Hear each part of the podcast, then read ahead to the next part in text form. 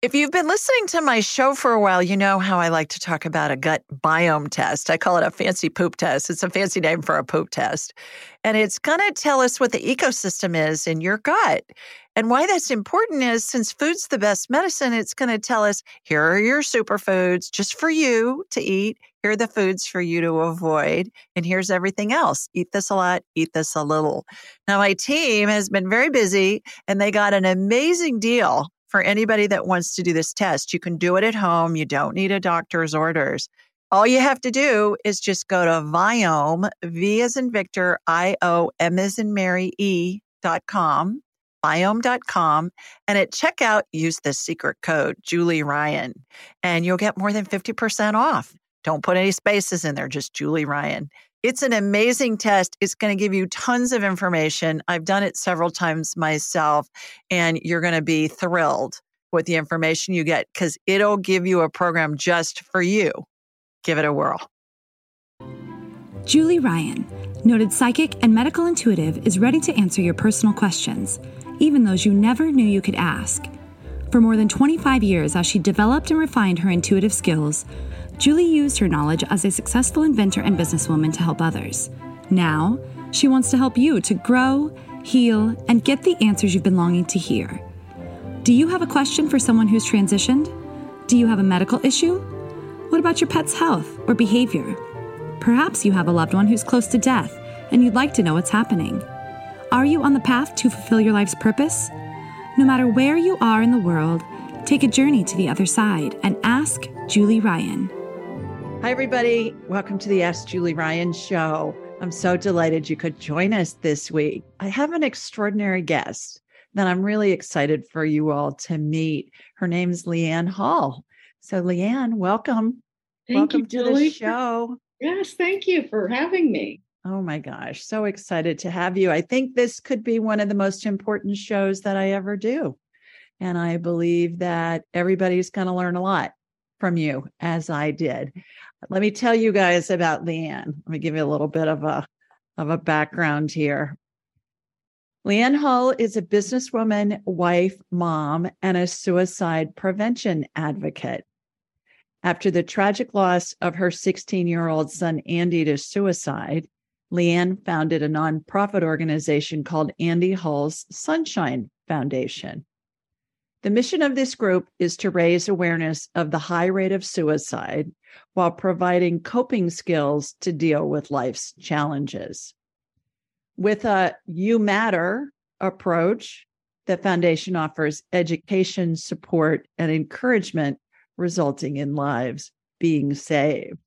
First, my sincere condolences on the loss of Andy to you and your family. I just can't even imagine going through something like that. And my heart goes out to you and all the other parents and everyone who's lost a loved one, especially by suicide, since that's our topic today, but, you know, certainly to everybody. But how did you cope? How did you get through that? You know, and it's interesting. It is September is Suicide Awareness Month. So this is a perfect opportunity for us to have this conversation. And it is coming upon 10 years since Andy moved to heaven. This December 11th will mark 10 years. So it's an unbelievable devastation. And you're right. It's hard for anybody who hasn't experienced it to imagine it. I think that's a beautiful thing that you can't imagine it because it would be too painful for you to, and it'd be too terrifying for you to be wondering about that for your, living in that wonder all your life. So the coping part of it, I had some natural coping skills that I had built throughout the years, just my natural personality to begin with, being a business owner, all of the things that I had done in my life gave me a foundation to start with. And then I had to add more into my toolbox of coping skills, which I have and continue to do for the last 10 years, but was very, very vigilant about that the first year after Andy moved. Well, one of the things that I heard when you gave your talk that I attended was you said, stop asking why, because you're never going to get an answer that's satisfactory and you'll drive yourself nuts trying to ask why. I had a client this morning whose mom died very unexpectedly recently of a heart attack. No known heart issues at all, died. And she's still in shock. And she said, why? We were talking to the mom's spirit. And she kept saying, why? And I parroted what I heard from you. If you keep asking why, you're never going to get an answer that's going to be satisfactory. But anything you want to add to that? Absolutely. I absolutely know that I had divine direction minutes after Andy moved, after he transitioned, just the things that came out of my mouth, the way that I processed things. And for me, the thing that came out was, instead of why not me? I instantly thought about all the other parents and all the other people in the world who'd suffered tragedies and traumas. And if they could survive, why couldn't I? And so that why question, I mentor a lot of parents. I mentor a lot of people, regardless of whether they've lost a child or just a tragedy in their life. The asking why. So if I got an answer, if I asked God or whomever you relate to, why did Andy die by suicide? And he says, LeAnn, this is why. And I would be like, okay, does it change anything? Does it bring him back? Does it make me feel any better? Because I might know why. No. So until I have that moment when I'm on the other side, it doesn't matter. And I've always said that even then, by the time I get to the other side, it won't matter then either, because I'll be with Andy. And it's just an irrelevant question. It's a torturous question that serves no purpose. Interesting response. When you were saying all these other people have survived this, you made me remember when I was about ready to give birth to my son, Jonathan. I remember thinking, trillions and kabillions of women have done this and survived. I can too, because I thought, oh my gosh, how am I going to do this? And it really does give you strength. Yes. In all situations to say, okay, there have been who knows how many people that have gone through this and survived. And yes. I can too. I think one of the most difficult thing, well, obviously the loss that you experience is the initial most difficult thing you're going to experience, but then the isolation that can come with it. And so that connection, oh, I just got goosebumps. That connection immediately for me allowed me to not feel so alone in my suffering, and connected me with all of these other people that I didn't know in the world, but I knew I wasn't alone. And that helped me a lot. I felt instant companionship with the suffering of humanity, I guess. Wow. Yeah. Suicide numbers seem to be rising. It seems all of a sudden. I don't know if it's just in my awareness or if they really are. And I had 3 clients in one day. And most days I'll talk to 4 or 5 clients on hour-long private sessions. I had 3 clients in one day who lost children due to fentanyl overdoses. And the authorities said it was death by suicide. And the parents weren't so sure about that. What is going on with the suicides? I've said many times, and I get a lot of pushback from it, that so many, I'm going to change my words instead of so many. There are instances of overdoses that in my mind, in my experience, what I've seen are just an extension to suicide, because what we do in society, it's one of the things that I teach in helping people to move forward after loss, after whatever that is that we in society tell people that you should numb your pain. One of the first things that people did within an hour after Andy passed, when I finally got up off the concrete, my well-meaning friends, and they love me. The first thing they wanted to do was hand me a glass of wine and a Xanax, because our society says that's the go-to. When you lose a game, a sports game, you go to the bar and commiserate. When you win a game, you go to the bar and celebrate. When you have a bad day at work, you come home, you open a bottle of wine, and to numb the pain. And so we have not ever recently, we do not face our struggles in this world. And consequently, if we don't as adults model that behavior to our kids, there's no way, nothing that's going to come out of our mouth to tell our kids how to handle the challenges they're going to face in this world if we don't model it first. I didn't drink at all the first year after Andy passed because I knew that that one drink would probably lead me to take my life. It would take away anything that might hold me back from still being here on the planet. And I wanted to still be here, a little part of me. And alcohol is a depressant. I drink cautiously now. I tell people, if you feel like you need a drink, you shouldn't have one. I drink socially when I want to, or because I want to have the flavor of it or whatever. But our kids are doing the same thing, and they're playing with pills instead of alcohol because that's their easier go-to, because it's harder to go buy a bottle of booze at the store than it is to order an online pill. And that's a problem. They don't know how to cope. Do you think that that's what's causing the suicide rate going up? Is it just that the kids don't know how to cope? And what about people who are older? It's not just kids that are dying by suicide. It's people of all ages. Yeah, there's a lot of pressure in the world. Not that there hasn't been in the past. So there has, if we look at the Depression era and times like that, the Depression era had a pretty high rate of suicide as well. I just watched a show, I don't know if you've seen it, 1883. It's the prequel to the hit series Yellowstone. Oh, yeah. And Tim McGraw and Faith Hill are in that series. In this series, 1883, in that year, it shows on that show 3 significant people ending their life by guns. I found that really startling that. And yet I know that was a reality, but should we continue to perpetuate that on TV? And that is what we've done for our society, is that we're bombarded with it 24/7, whether it's cable news, whether it's social media. We have no retreat, and people don't know how to retreat because we're addicted to our devices. Well, and video games, for God's sakes. Yes. Video games are. They're probably as bad as anything, right? Because it makes it a game, and it makes it not seem real. Yes. When they're playing.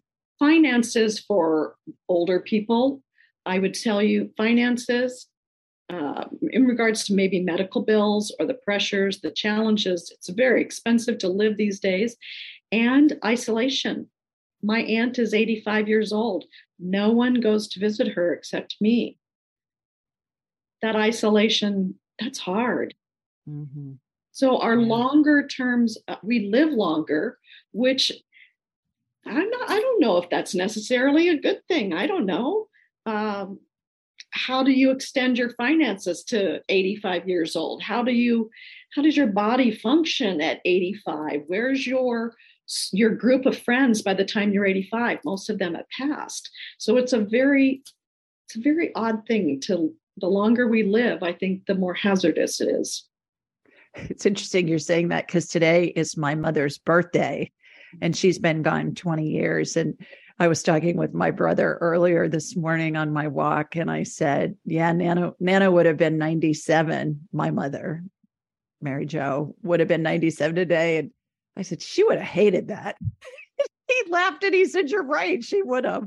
Oh. My mom too, and my mom's birthday was the 20th, and she would have been 83. And she also passed when she was almost 77, like your mom. And my mom loved being beautiful. She was beautiful, and she would have not wanted to be older.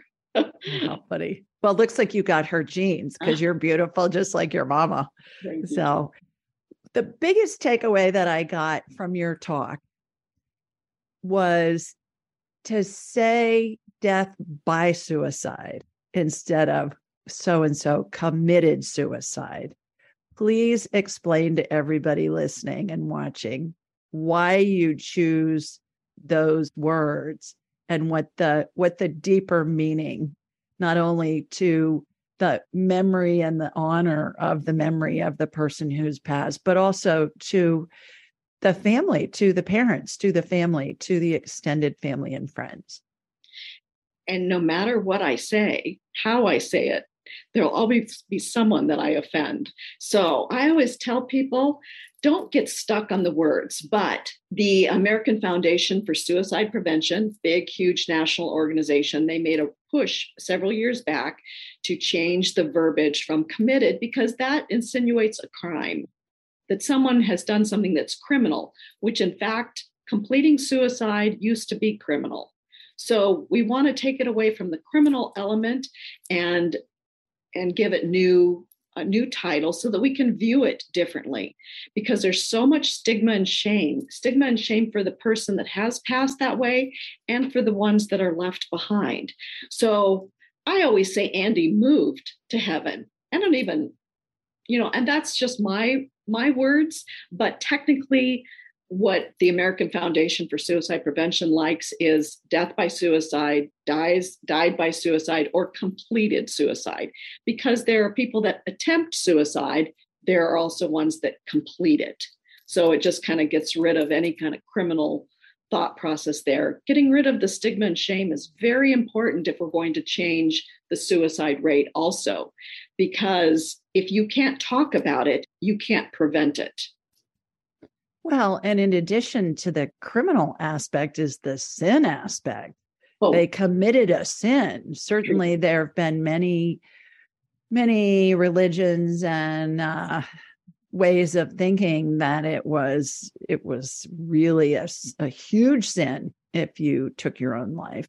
And so when you say committed suicide, to me, I get the legal ramifications and the insinuations, but I also get the sin one too, which I think most cultures and religions have walked back on that at this point. And if they haven't, I hope the heck they do soon, because it's a brain disease. It's a brain illness. Wouldn't you agree?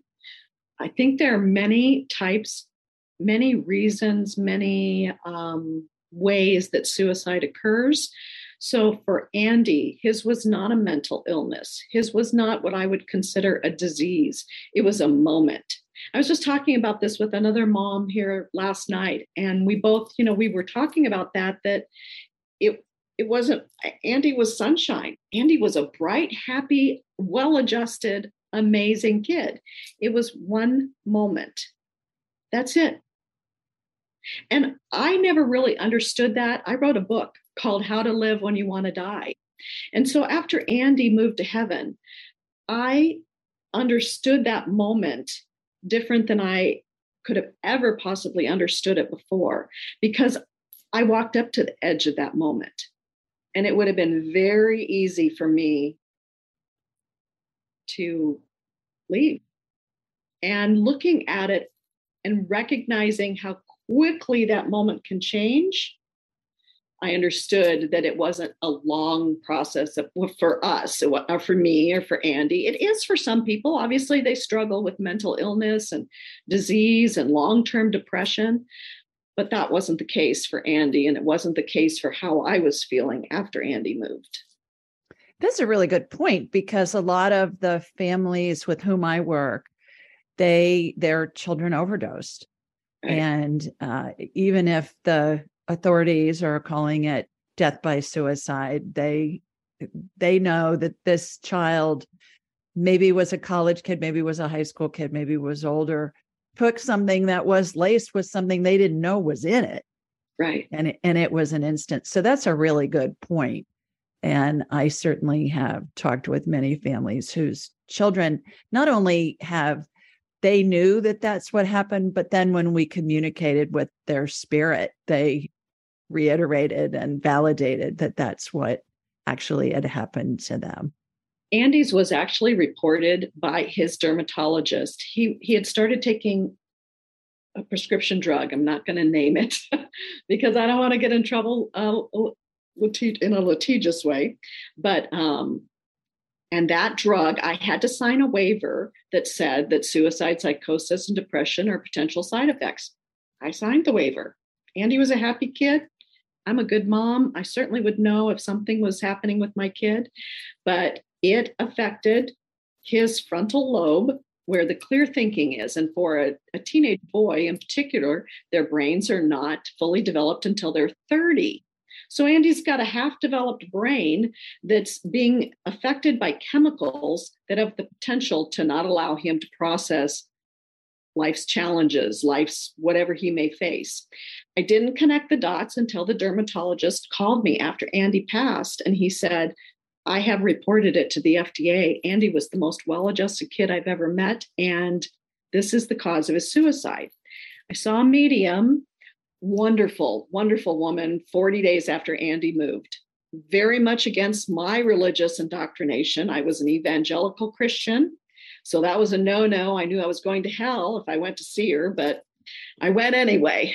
So Andy said at the beginning of the session, Mom, my blood was poisoned. And I went, wow. So it was just confirmation that that had impacted him. Did it change that he died by suicide? No. And so all of these little details, just so many people get stuck on them and hung up on them. It was information for me to process and add.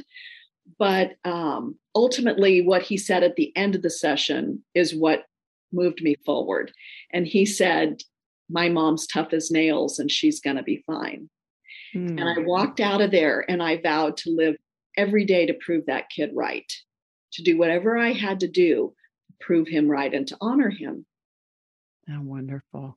Well, along the lines of the medium thing, the Helping Parents Heal conference where we met is so extraordinary because there were 1,000 people there, all of whom had lost a child.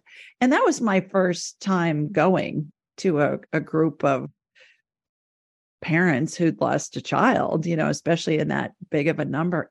They were joyful. They were having fun. There were some tears shed, but everybody was coming at it from a place of, I know my child is around me. I know their spirits around me. And the one common denominator that I found that helped those people that were there, the attendees, with their grieving, and I think this is a big lesson to all of us, is they know that their child is around them in spirit because they have talked to a medium.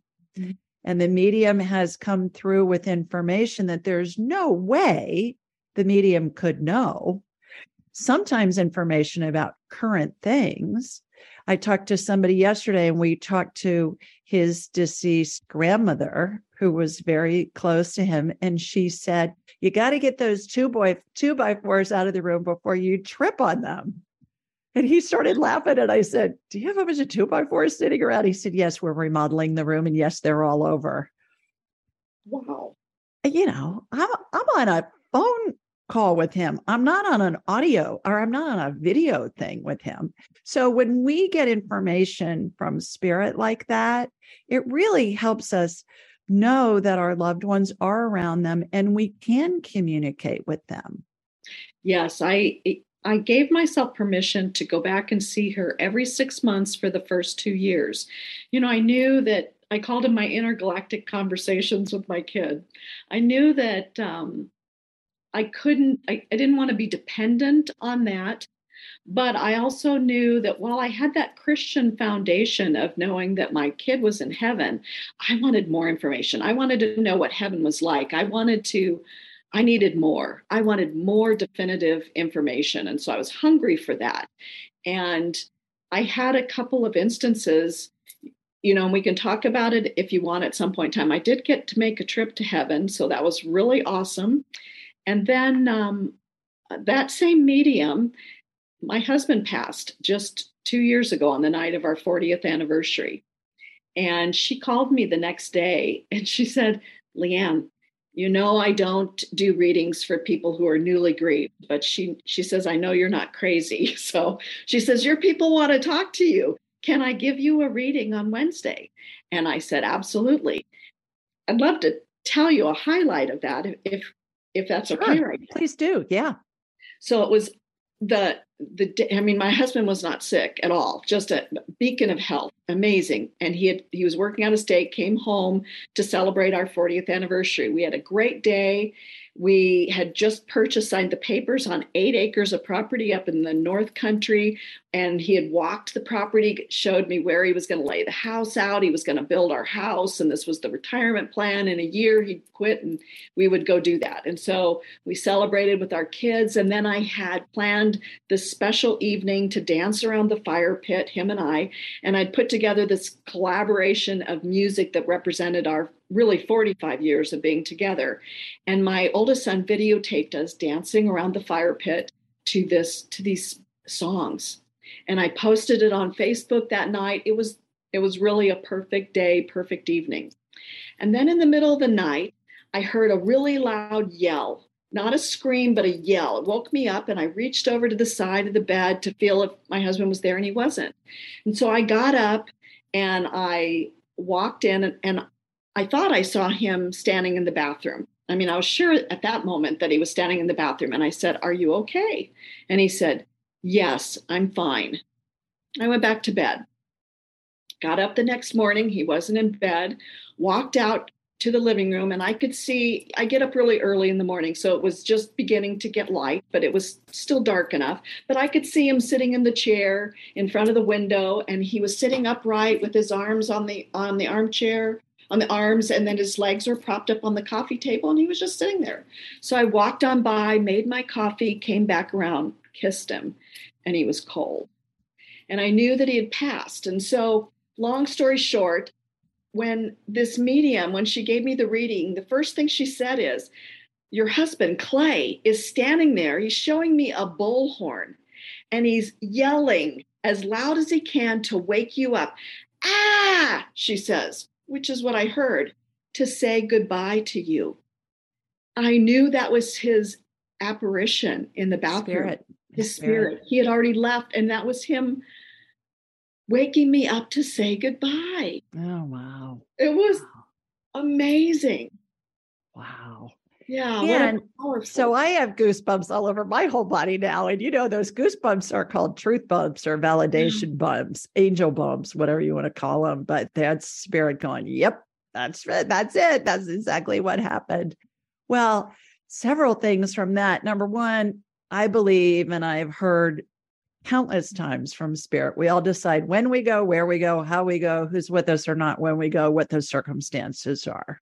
Our spirit decides that. We may not be cognitively deciding that, cognizant of, okay, I'm going to leave tonight at 11:32 p.m., but our spirit knows that, and we choose everything.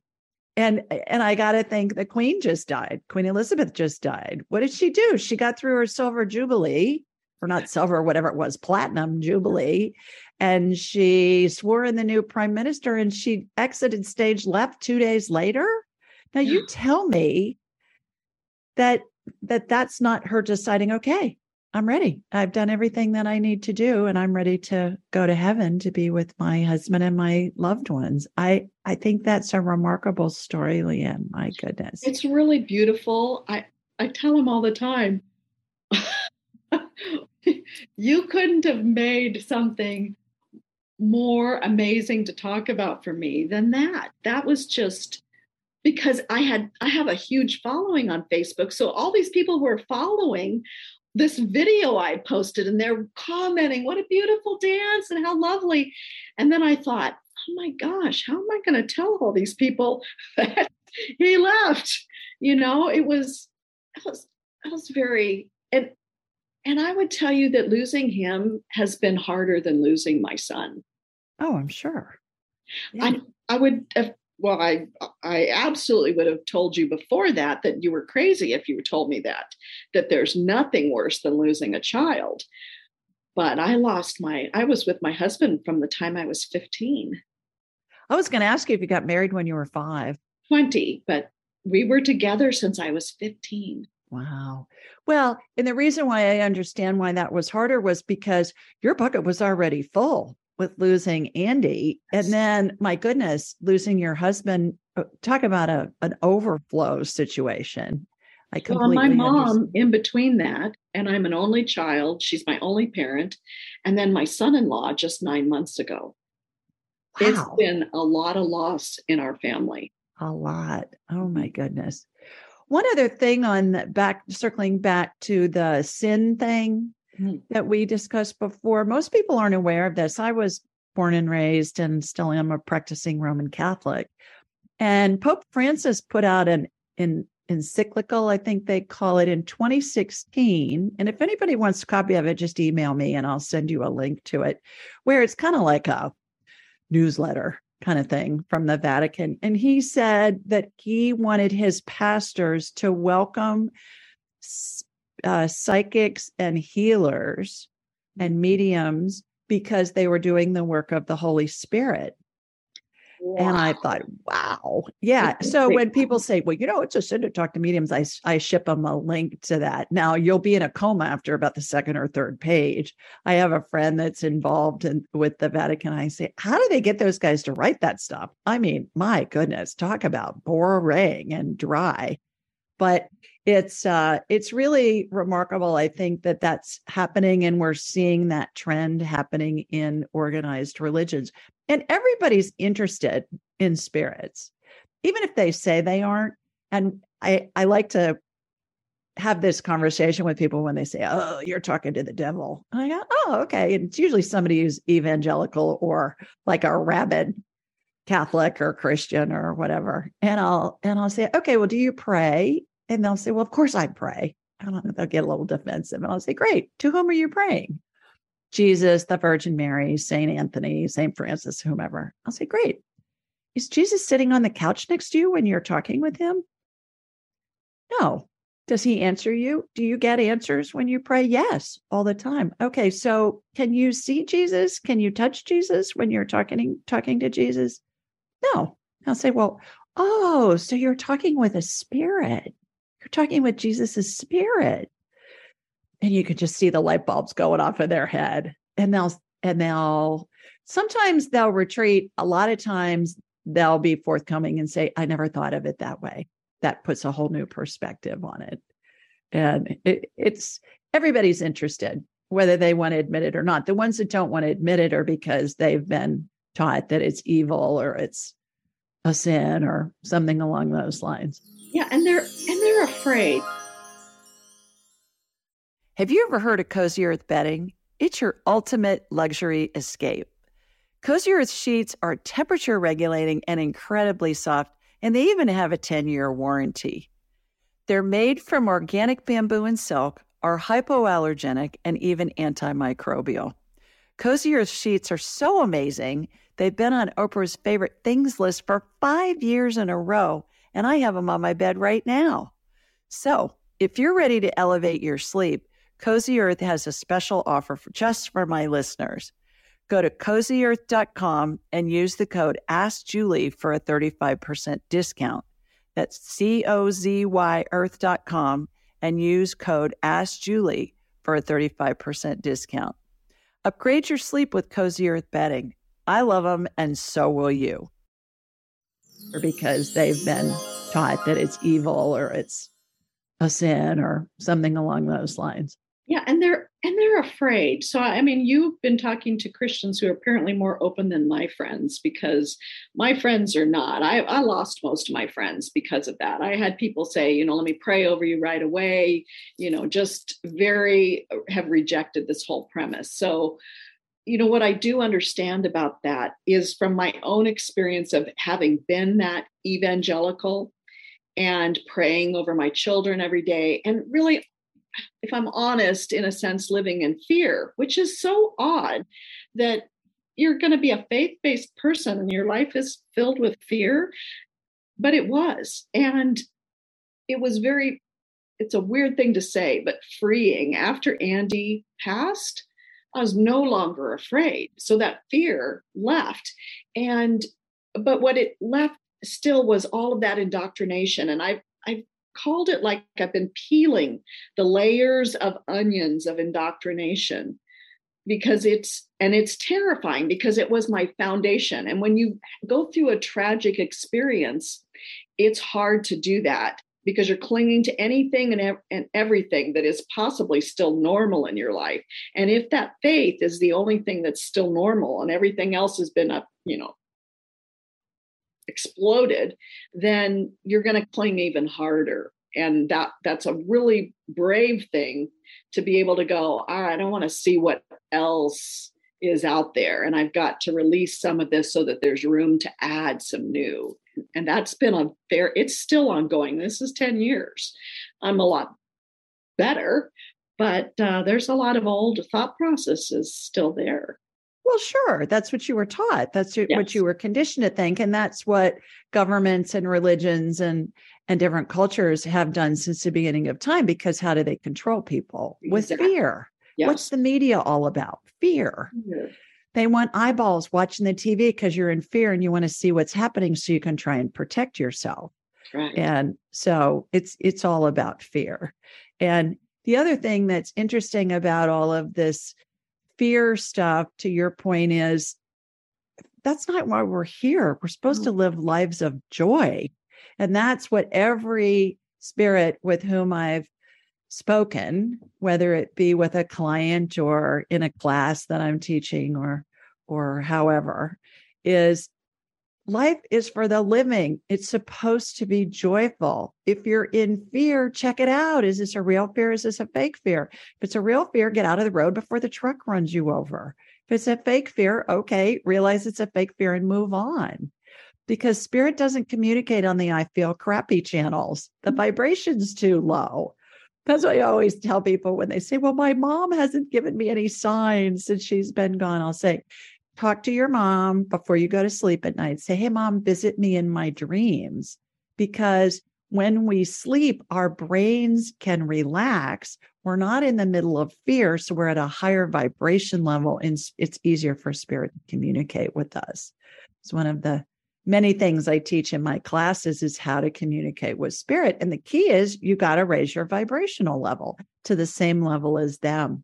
One of the graduates of one of my classes lost her little boy when he was 10. And she does the electronic voice phenomena method where she plays, for those of you that don't know what I'm talking about, she plays a tape recorder and she'll talk to him and then she'll go back and listen to the tape and she can hear his voice.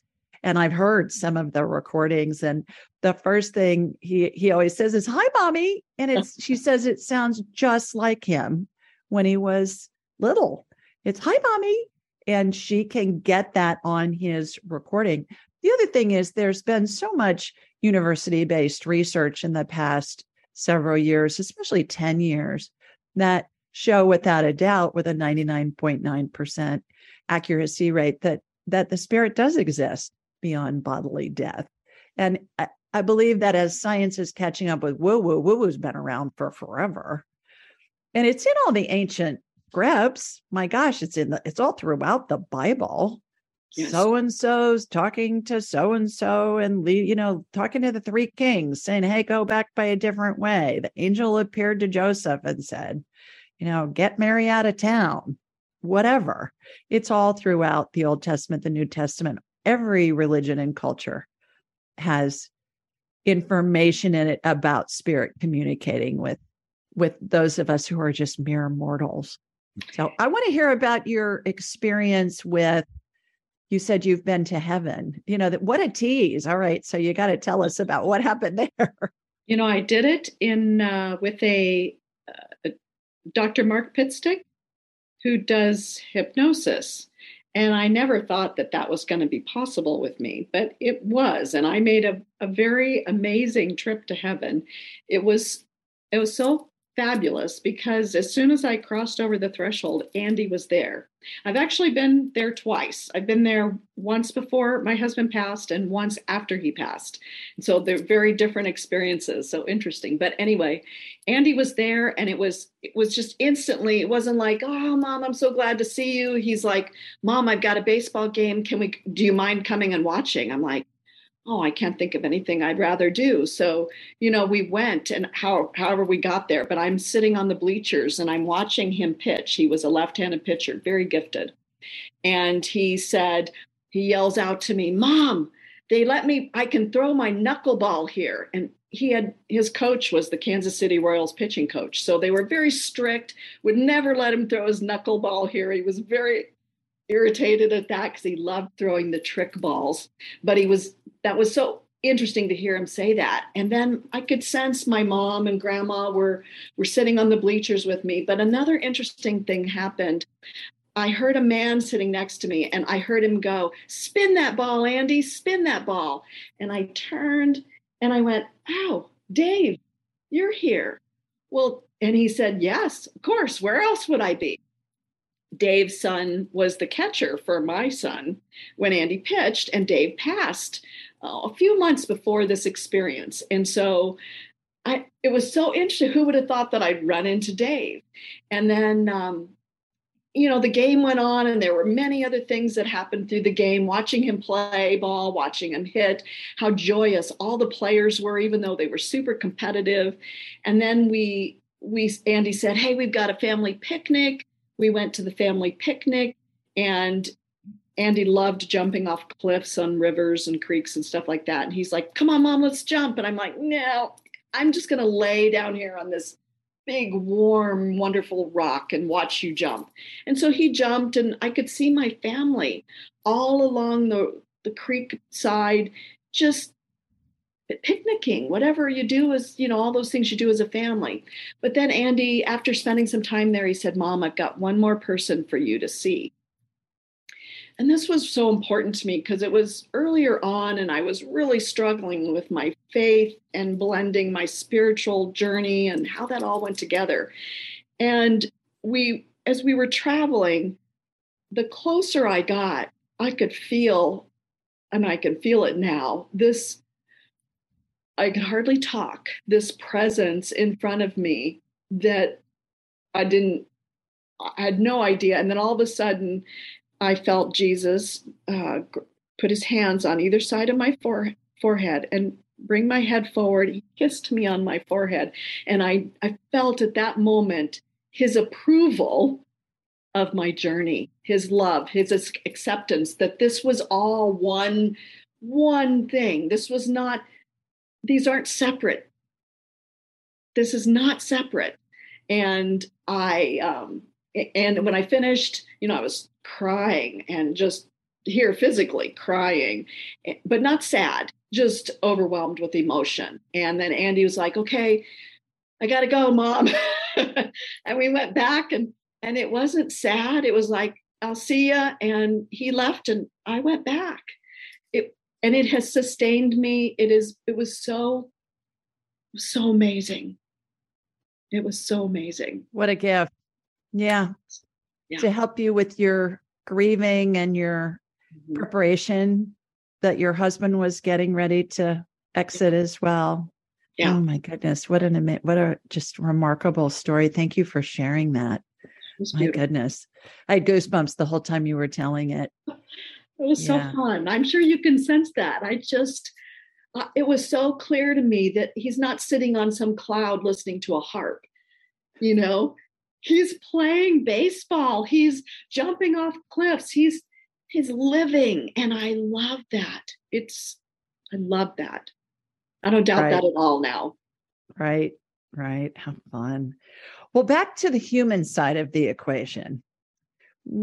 I can imagine that when Andy passed, it was uncomfortable for you because your friends wanted a bunch of information, wanted to know what happened, how did it happen, what's going on. I hear that from parents who tell me, "What do I say to people?" It's so awkward. And also, you alluded to this earlier, that there are people who are so uncomfortable with those circumstances that they stay away because they don't know what to say and they don't want to invade your privacy. I think they really care, but they don't know what to say or do. So please address, how do you handle that if you're the family member or the parent of somebody who's passed by suicide or any way? And also, how do we as friends and family members support the people and the loved ones who've lost somebody very close to them? two very important things. Obviously, the first one I'm going to talk about is much easier to do on down the road. But remember this, practice will make it easier. And so be intentional about this journey. Control the narrative.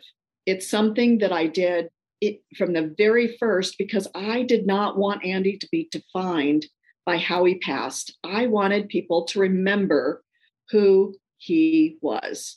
That's the most important thing for a parent who's lost their child or lost a loved one or anything. They just don't want their loved ones to be forgotten. So if you control the narrative, one of the biggest fears for newly bereaved people is, how do I answer those questions? How many children do you have? How old are your kids? Oh, you've lost one. How did that child pass? So you can anticipate, you know those questions are going to come anytime you meet someone new. So I don't even wait for the questions. I control the narrative from the very beginning. As we introduce ourselves, I'm LeAnn. I have 4 kids, 3 here, 1's in heaven. Andy died by suicide. He was an amazing kid. I'm happy to tell you about him. So it has dispelled any uncomfort from anybody's perspective. First of all, I'm no longer sitting, waiting, wondering, what are they going to say? How am I going to say it? How am I going to answer? I've prepared a statement in advance. It's not a statement anymore because I'm just excited to say it. But at the beginning, knowing what you're going to say, something short, something brief that addresses the fact that you have a loved one in heaven, or whatever you're going through. You can, if you've lost your job, I lost my job and I'm looking for this other one. You can control that so that you're not in the just being the passive recipient. You can be the person that is intentional and controls your journey, no matter, because there are things that are going to happen to you. I'm not saying you can control all the things that happen to you, but you absolutely can control the message that you're going to send out afterwards. Prepare the message that you're going to deliver after whatever has happened to you in your life. And when I tell people that I'll have people ask me about my tattoo, and it says Andrew, and it's his handwriting that was taken from his homework. And people say, oh, is that your son? And I'll say, yes, he died by suicide, and that's his handwriting. And my face right there tells them it's okay to talk about him. He was an awesome kid. That's his handwriting, so I'm excited to be able to share. Let me tell you about him. And, or I wear his picture. Is that your son? Yes, he died by suicide. I'm not ashamed of it. And that is instantly, people understand that because I'm saying it. And the more we say it, I am not uncomfortable with it. I could tell you details and things that would make you uncomfortable that I won't do, but I could, because I've said them enough that I own them. I am no longer the passenger in the airplane. I am the pilot. Well, it's probably a little startling and surprising to people when you say that, because they're not used to that. That's a new way to respond to those questions. And they're not trying to be disrespectful or anything. They don't know. Right. They don't know what they don't know. And then how can we help support people who have lost a loved one when we're uncomfortable and we feel like, okay, we want to give them space, or what can we do? I heard somebody said 333, you call them 3 days after their loved one passed, 3 weeks, and then 3 months. I don't know that there's any set rule. That sounded a little far-fetched to me, but how do we do that? I know funeral food's a big thing. I have a friend who lost a son, and so I went to Costco. I mean, I got a shopping cart full of food that they could just heat up, and I knew there'd be a lot of people in and out, and I took it with flowers and a card. And that was something that I could do the night that their son passed. But what can we do? What can we say? What is it? Is there a general rule of thumb that we can use? The biggest mistake I think people make is asking and telling people, let me know if you need something. When you're in that state of trauma, you can't even think for yourself, let alone think for someone else. So while you think you've done a good thing and saying, I'm here for you, let me know if you need something, the fact of that matter is that person's never going to call you because they can't. Not because they don't want to, but they can't. So the most important things that happened for me, I had two important friends that stayed. They were there for the first full year all the time. They literally would just, I never had to ask them to come. They didn't call me and ask if they could come. They just showed up at my door. And if I wasn't in the mood to talk with them, I might just go to my bedroom and they'd still be out there in the living room. And I knew that I could go to sleep. I could do whatever I wanted to do. So they were not going to interfere with whatever I needed. I didn't have to entertain them. I didn't have to talk to them. But it was comforting to know that they were there. I did want that. I wanted to know that there was someone there and that I also wasn't responsible for them. They'd lock up the house and they'd leave after I went to sleep. And so there was a routine, an assuredness that I knew that there were going to be people that came to my house that weren't requiring anything from me. And then the food thing, while the food thing's good, the food thing is really overwhelming for the refrigerator because in fact, you really don't want people to keep coming over and staying and eating because that's too much. But the people that brought me toilet paper and paper towels and garbage bags, I remember the last garbage bag I went through a year later, and I thought, that has saved me a year of having to think about that and how thankful I was. So those things that are that you don't have to put in the refrigerator that are the essentials are really, really helpful. And you could just stock someone up on that.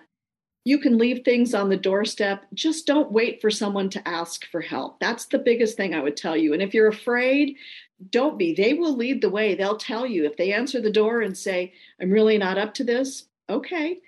But they at least know you showed up. So show up. Absolutely show up. Show up, or if you're far away, at least text or call or send a card. Texting was best. I loved cards. Phone calls were hard.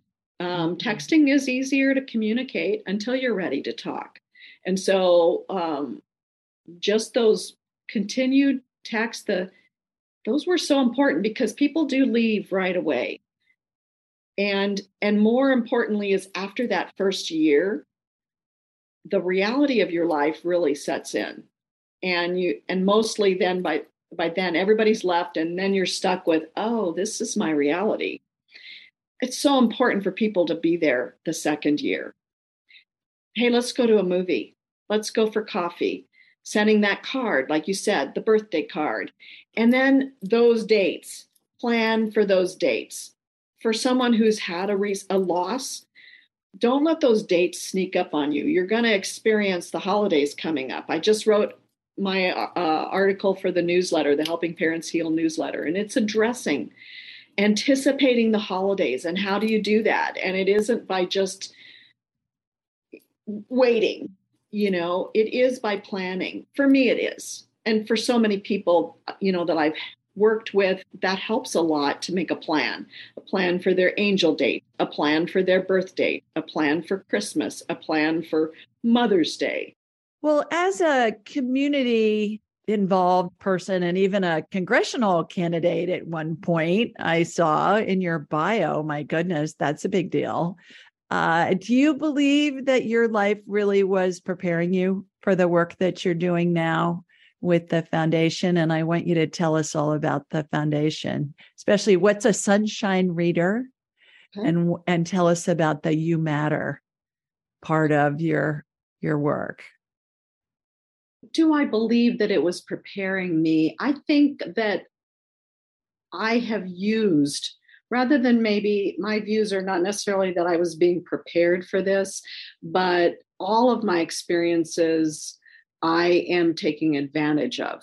I'm using them to help continue moving my journey forward. So even the congressional race, hey, I came in last place out of 10 candidates, but hey, it was a U.S. congressional seat, and there were some amazing people that were running against me.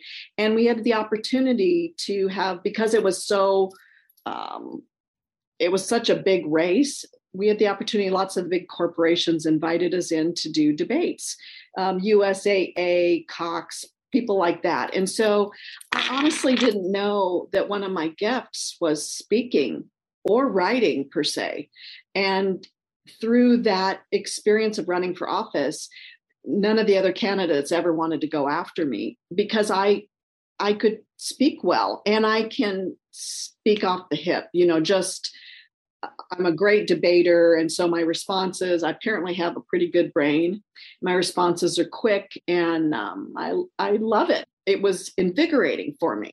And so what that did though, by coming in last place, first of all, no one felt real threatened by me. So there was nothing bad to say about me. So my reputation was intact, not that they would have had anything bad to say anyway, but those connections when Andy passed, because I ran in 2010 and Andy passed in 2012. And so all of those people that I came in contact with when I got ready to start the foundation, which was just 4 months after Andy passed, I reached out to all those people I knew and the doors just flew open. So I had attorneys that did my nonprofit pro bono.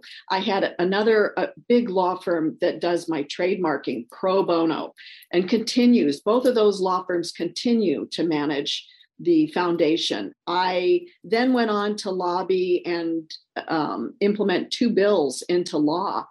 And because I knew so many congressmen and women and senators and attorney generals and people like that, I had the opportunity to speak everywhere and anywhere. And we got those laws on suicide prevention and education.